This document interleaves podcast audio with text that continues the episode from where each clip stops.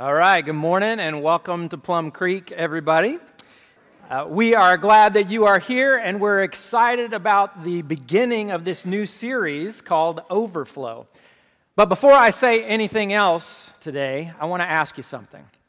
It's a question that only you can answer. And here it is What do you want to get out of church?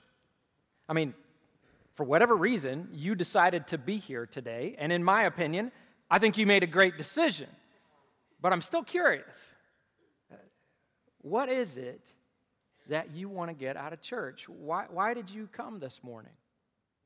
Now, this question may seem a little broad, so I'll make it multiple choice. Two options. Option A is that you want to leave here feeling better. You want to feel better about yourself or about some situation in your life. So that's one possibility. But here's the second choice option B is that you want to come to church and feel challenged or even confronted, called to step up. So those are two choices. Which one would you pick? Do, do you want to, to feel comforted or confronted? Which one of those matches where you're coming from? Now, if you know your answer, hold on to that because I want to come back to this question and ask it in a slightly different way. What do you need to get out of church? So this time, we're sort of asking about God's perspective. What would God say that you need? Would He say that you need comfort, that you need to feel better about whatever it is that's bringing you down? Or would God say it's time for you to be challenged or confronted or called to step up? I would love to hear your individual answers to these questions. You're welcome to share those with me later, but this brings up an interesting idea, doesn't it? Because when you and I come to church, we bring all kinds of different expectations and wants, but what is it that we really need? Now, I never want to assume that I know what God would say, but in this case, I think I can answer this question. What do you need to get out of church? What do I need? The answer is it depends on the person and it depends on the day, right? Take today, for example, on this particular Sunday, some of us here need to be confronted, but some of us need to be comforted. Some of us need to hear from God that everything is going to be okay. But some of us need to hear that things are not okay right now We've been heading in the wrong direction and it's time to change. The problem is, from where I stand up here, it's very difficult to look across this room and figure out exactly who needs comfort and who needs confrontation. I can't make that call because I'm not God. And that's exactly why I never want to preach a sermon that is not based on God's word. I'm only human. So I don't trust in my opinions or my feelings or my advice, and you shouldn't either, because I've been known to make some bad calls. So the only reason I'm willing to stand up here and preach is because I believe in the truth of the Bible. I believe that God gave Scripture to us as a, a light to our path, a lamp to our feet. The Word of God tells us what's right and what's wrong, what's true and what's false. But now, I know that many people have doubts about the Bible. And if that's you and you'd like to know some of the reasons why we believe that this book is from God, you could submit that as a question for our series in October called You Asked For It. But for many of us here today, we've made our call. We believe in the truth of Scripture. We believe that God speaks through the Bible, and He will tell you exactly what you need to hear. Sometimes you'll get a message that makes you feel better. Other times, though, you'll get your feathers ruffled. Be prepared for that. But today, as we begin this new series, I'm going to read a passage of Scripture. And as I read here, I've got a mission for you. I want you to try to figure out what God is specifically saying to you through this passage. I've been asking that myself uh, as I've studied this week. So, this passage comes from the Gospel of Luke, chapter 6. We're reading the words of Jesus here, and these words come from a well known sermon called the Sermon on the Plain. Now, you may have heard of the Sermon on the Mount, which is found in Matthew chapter 5. And both of these two messages have a lot in common. In fact, some people think these two passages are really just the same sermon, but I think it's more likely that Jesus preached similar material on two different occasions because the message would have applied to each audience. But today, we are the audience. So let's go ahead and read Luke chapter 6, and we'll start with verse 43. Jesus says, No good tree bears bad fruit, nor does a bad tree bear good fruit. Each tree is recognized by its own fruit. People do not pick figs from thorn bushes or grapes from briars. The good man brings good things out of the good stored up in his heart, and the evil man brings evil things out of the evil stored up in his heart. For out of the overflow of his heart, his mouth speaks. So, first of all, you see where we got the title for this series in that last verse there. And we're going to come back to that in a minute. But overall, this teaching is just classic Jesus. He uses common everyday objects like trees to make deep spiritual points. I'm so glad he does this because uh, I'm kind of slow sometimes. But Jesus makes the wisdom of God accessible to all of us. I mean, this, this isn't hard to understand, is it? Uh, we understand that the type of tree you plant tells you what kind of fruit you're going to get.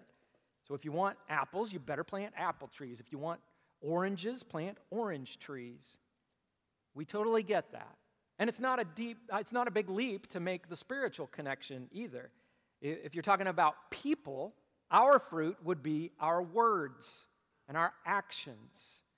And your fruit is the best indication of what kind of tree you are. If you're a bad tree, We'll see that by the way you live. We'll see you mistreat others. We'll see you, you tear people down with your words. But if you're a good tree, we'll see that too.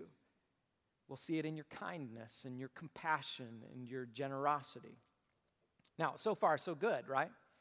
But here's where it gets complicated. Remember that mission I gave you. I asked you to figure out what God is specifically saying to you through this passage. So, what is He saying? Is he saying that you are one of the good trees and you are to be commended? Or is he saying that your words and your actions reveal that you are a bad tree and you need to change? Well, that's kind of difficult to determine, isn't it? After all, who among us has a perfect record? Is anyone here willing to proudly stand up and say, Yep, that's me, seven days a week, all day, every day? I'm one of the few and one of the proud. I am a good tree. Anybody want to raise your hand on that one? But then what about that other side? I, we don't want to fall in that other camp either.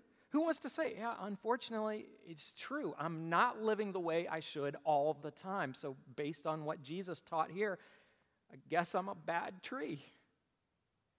Seriously, what does Jesus mean? Is this an either or decision? He sounds so cut and dry here. A person is either good or evil. Simple as that. Is that really how it works? And, and then what if you decide, no, I can't call myself good? Is it possible to change from a bad tree into a good tree? We know you can't just cut down bad fruit and then hang up good fruit and say, ta da, now we have a good tree. No, in that scenario, all you have is a bad tree pretending to be a good tree. Now, people do try that. People do try to um, just change their behavior to show that, yeah, I'm good. They say, all right, I'll, I'll just buckle down. I'll, I'll do good things. I won't do bad things. And that's how I'll become a good person. But that doesn't work. Many of us know that by experience. If you just focus on those externals, just behavior modification, you're not really dealing with what's inside. That approach is destined for failure. But the good news is that's not the only way to approach this. God does make it possible for a bad tree to become a good tree. That's what this whole series is about. It's about life change. And it comes back to that word overflow.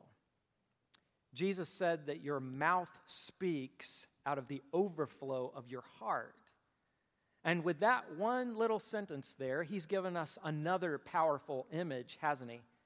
It's like a, a, glass of water that is full to the point of overflowing. And I happen to have a glass of water right here.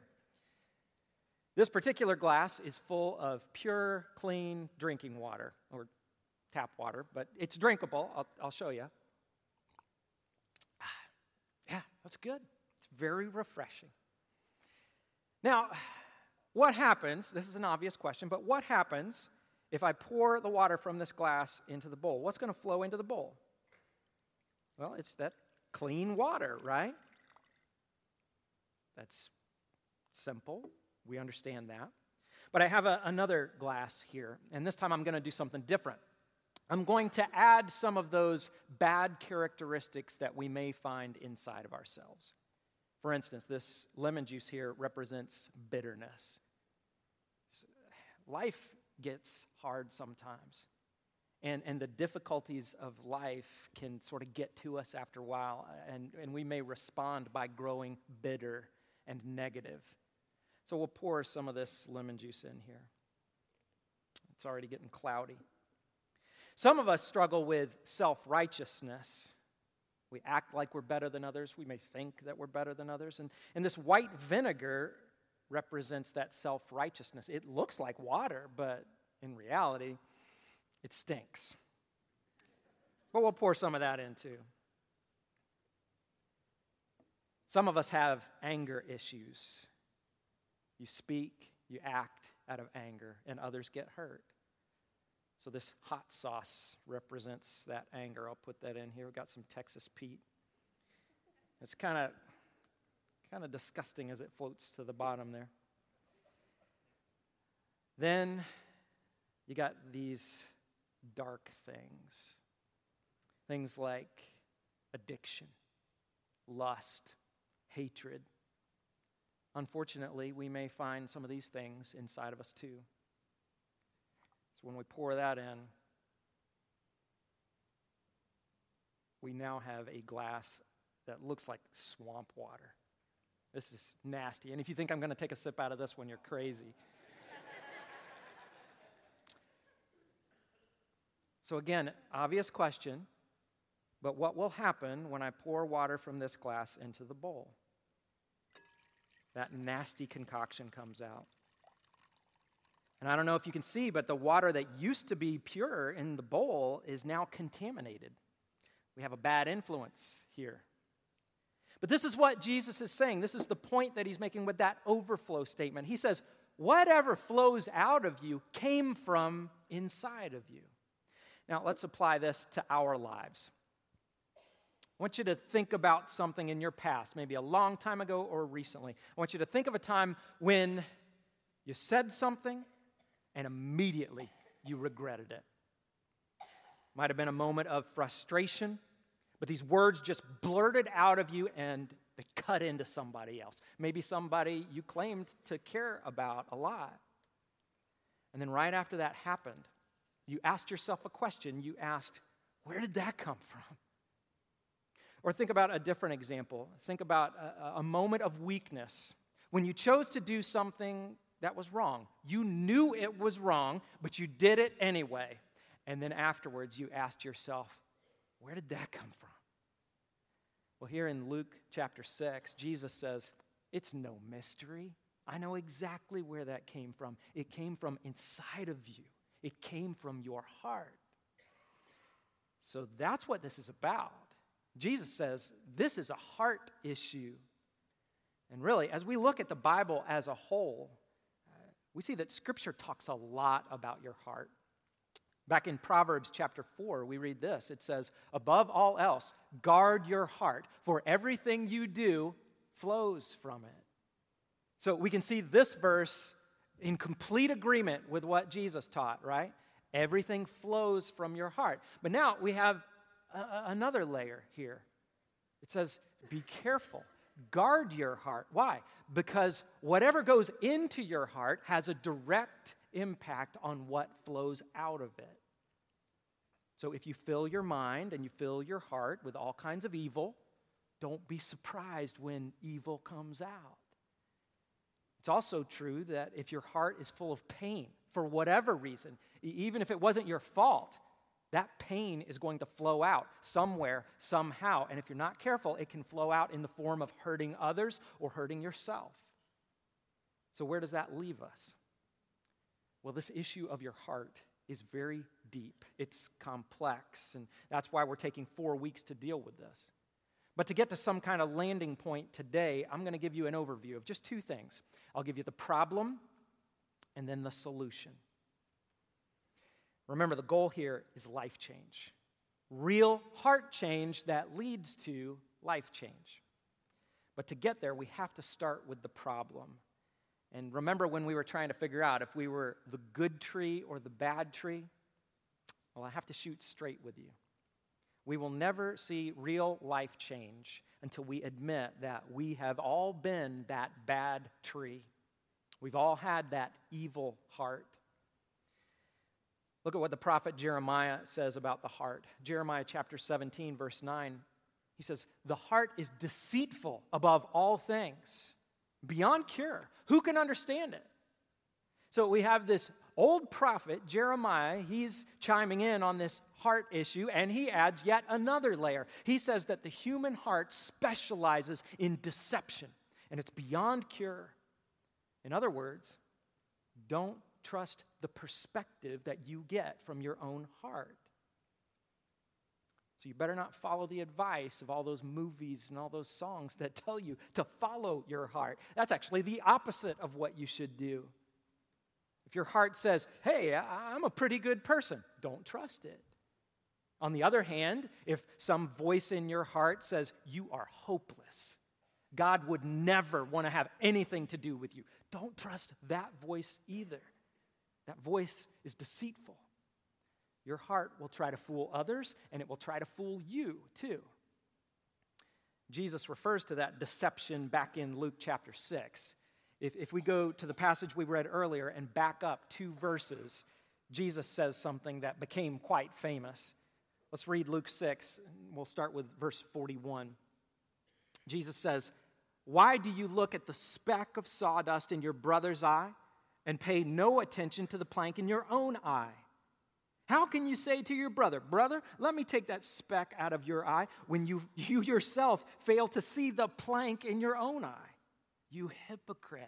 First, take the plank out of your eye, and then you will see clearly to remove the speck from your brother's eye. So that's a very familiar teaching, right?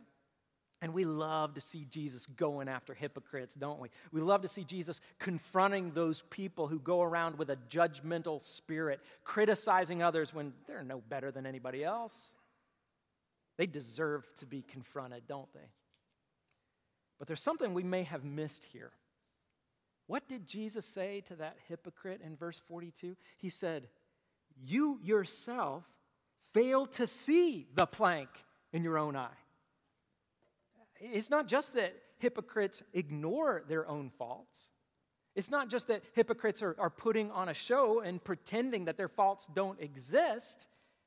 It's that they don't even see their faults. Now, how is that possible? I'll tell you how. The heart is deceitful above all things and beyond cure. Who can understand it? So that changes our view of a hypocrite, doesn't it? They don't have to be some evil pretender that's trying to fool everybody, trying to act like someone they're not. Uh, they certainly can be, but there's another possibility. A hypocrite could be someone who is just blind to their own faults, their own sins. They've deceived themselves. Their hearts are saying, Don't worry, you're a good tree. But God is saying, Nope, you're a bad tree. You know what that means? That means I should be careful how I read this passage from Jesus. I shouldn't be quick to say, All right, Jesus, you go get them. Go get those bad hypocrites. Instead, I should be saying, God, is there something in my life that I fail to see right now? Is there a plank in my eye? Are you trying to tell me something? Are you trying to point out a, a, fault in me and I just haven't been willing to listen? And the sad thing is, even as we pray those kinds of prayers, our hearts will try to convince us that we don't have a plank, a speck maybe, but surely not a plank. I was thinking about the many examples of this phenomenon that we see in the world around us. I was thinking about the Me Too movement and this long list of abusers who, for a long time, kept up a public image of being fairly decent human beings. I'm convinced that many of these abusers had bought into that public image. They really believed they were decent human beings, or at the very least, sympathetic. Now, it is disturbing to hear any of these stories, but it's especially disturbing to know that sexual abuse has been all too common in the church setting. This past year has been riddled with scandals. I don't know if you follow church news, but many church leaders have been taken down. They've been exposed, and they were not who they portrayed themselves to be. The amount of denial and cover up is shocking, it's tragic. Now, it's a good thing that these cases are finally coming into the open and they're being dealt with, but it's a terrible thing that so many people have been hurt and so much damage has been done to the reputation of the church of Jesus. But speaking of Jesus, what would he say about all this? We know what he would say, don't we? He'd say, This is a hard issue. The good man brings good things out of the good stored up in his heart, and the evil man brings evil things out of the evil stored up in his heart. So, the question for you and me today is Have we come face to face with our heart problem? Have we acknowledged that the human heart is deceptive, it's bent on depravity? And have we admitted that we'll never fix ourselves through behavior modification? Uh, we, we can't just will ourselves to become that, that good tree. That's what the Apostle Paul says in Romans chapter 3. He says, There is no one righteous, not even one. There's no one who understands. There's no one who seeks God. All have turned away. They have together become worthless. There is no one who does good, not even one. Now, I realize if you came to church hoping to be cheered up this morning, those verses may not be doing it for you. but hold on, we're still dealing with the problem. And you got to face the problem before you get to the solution. So, what have we learned here? Who is the good tree? Apart from Jesus, no one is the good tree. Absolutely no one. But I just mentioned the key to this whole dilemma. Apart from Jesus, no one is the good tree. But with Jesus, any bad tree can become a good tree. So finally, it's time to talk about the solution. What do I, what do, I do when I finally realize how sick my heart is? Well, we can't solve this problem for ourselves. We need outside help. And what we need is a heart transplant. And God promised that He would do that. Way back in the book of Ezekiel, God is speaking to the nation of Israel after they had been unfaithful to him. They had uh, worshiped false gods, they kept falling into sinful behavior again and again. They were sick in their hearts too. But listen to what God said Ezekiel chapter 36, verse 26.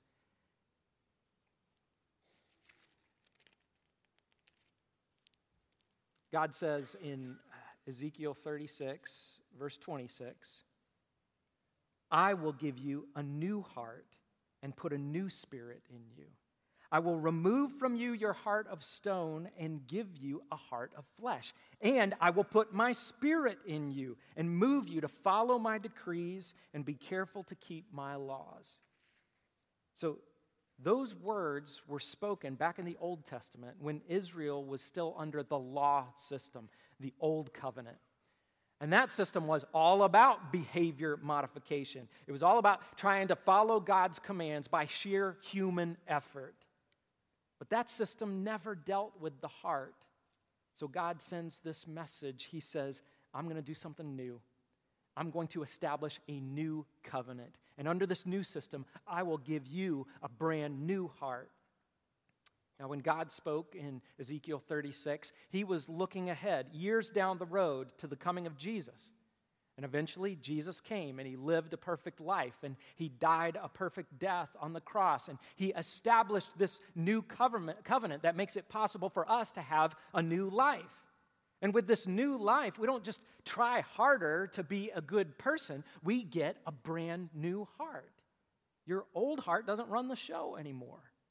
And with that heart change comes life change. Look at that promise that Jesus, uh, that, that God made. He said, I will put my spirit into you and move you to follow my decrees and be careful to keep my laws. You know what he's talking about there? He's talking about the fruit. He's, he's saying your words and your actions will be different because they won't be flowing from your old heart. They'll be flowing from my spirit inside of you. Jesus referred to this in John chapter 7 when he said, Whoever believes in me, as the scripture has said, streams of living water will flow from within him. And then listen to this. By this, he meant the Spirit, whom those who believed in him were later to receive. Streams of living water flowing from within. It's that overflow image again. And let's be clear this is the only way to get that heart change that leads to life change. God will change your heart through Jesus, and then He'll enable you to live differently by the power of the Holy Spirit. But listen, I totally get it if this seems confusing. Um, the idea of the Holy Spirit can be so mysterious to us. Uh, how does this work in practical terms? What's the difference between God's Spirit flowing from me and me just trying really hard to be a good person? That's a great question. And we're going to spend the rest of this series really explaining that. But for right now, let me close by giving you an image of what this looks like. Remember these glasses of water? We, we need to go back over here for a second. I saw this illustration from a preacher named Michael Strickland, and this is really powerful. So you got this uh, glass of swamp water here. It's, it's nasty and gross, and this represents what we look like before we come to Christ. It's that old evil heart that's full of bitterness, anger, lust, whatever. But then what does God promise to do? When we surrender our lives to Jesus, God promises to remove that old heart and then he gives us a new heart. He replaces those old nasty things with this new heart and, and with his spirit. Now that's looking pretty good. Unfortunately, those of us who have given our lives to Christ, we've learned something. It doesn't take long after you begin this life changing relationship with Jesus before you realize you're not done with some of those old struggles. You, you still have to fight some of those old tendencies. Man, if, if you ha- had been dealing with bitterness in your old life, it'll start to creep back in. Same thing with self righteousness or anger and even those dark things that you were hoping to leave behind. They can creep back in. And then look, look where we are. It's back to that nasty water again. And this is sad because other people notice this too. It flows out, and people outside the church will sometimes look at someone claiming to be a Christian and they'll say, You're no different than we are. And that's not good, is it? because this doesn't tell the story of a God who has the power to change someone's life. So, what do we do next? I'll tell you what we're tempted to do. We're tempted to just try to cover it up, try to hide it. And when we go out into the world, we say, oh, everything's fine, everything's fine. But we heard what Jesus said. It's not fine to ignore what's inside of us. So, what is the real solution? Well, we talked about that heart change. And you saw what it looks like when that, that old heart is removed and, and God replaces it with something new and something pure. Well, guess what? That wasn't supposed to be a one time event. That was supposed to be the beginning of a whole lifetime of being transformed by the Holy Spirit. So here's what needs to happen we need to wake up every morning and go to God in humility and in faith, really believing that He has the power to change us. And, and we need to listen to Him speaking to us through His Word. We need to go to Him in prayer and say, God, I can't fix what's inside of me. I need you to make me new again. I need you to fill me with your Spirit. Fill me with those streams of living water. And you remember what Jesus said? Jesus said, You know, anyone who believes in me, streams of living water will flow out of you. But you can see that those streams won't flow out of you unless the stream is first flowing into you. So we need to experience the presence and the power of God's Holy Spirit on a daily basis, continually being renewed. And then look at this. That's clean water flowing out of there now. I'll take a sip of this one. It's good. And other people notice this too. When God's goodness is flowing out of a person, that really stands out. And somebody will, will look at you and say, Man, there's something different about you. How do I get what you have? And you know, a hypocrite will drive others away from Jesus.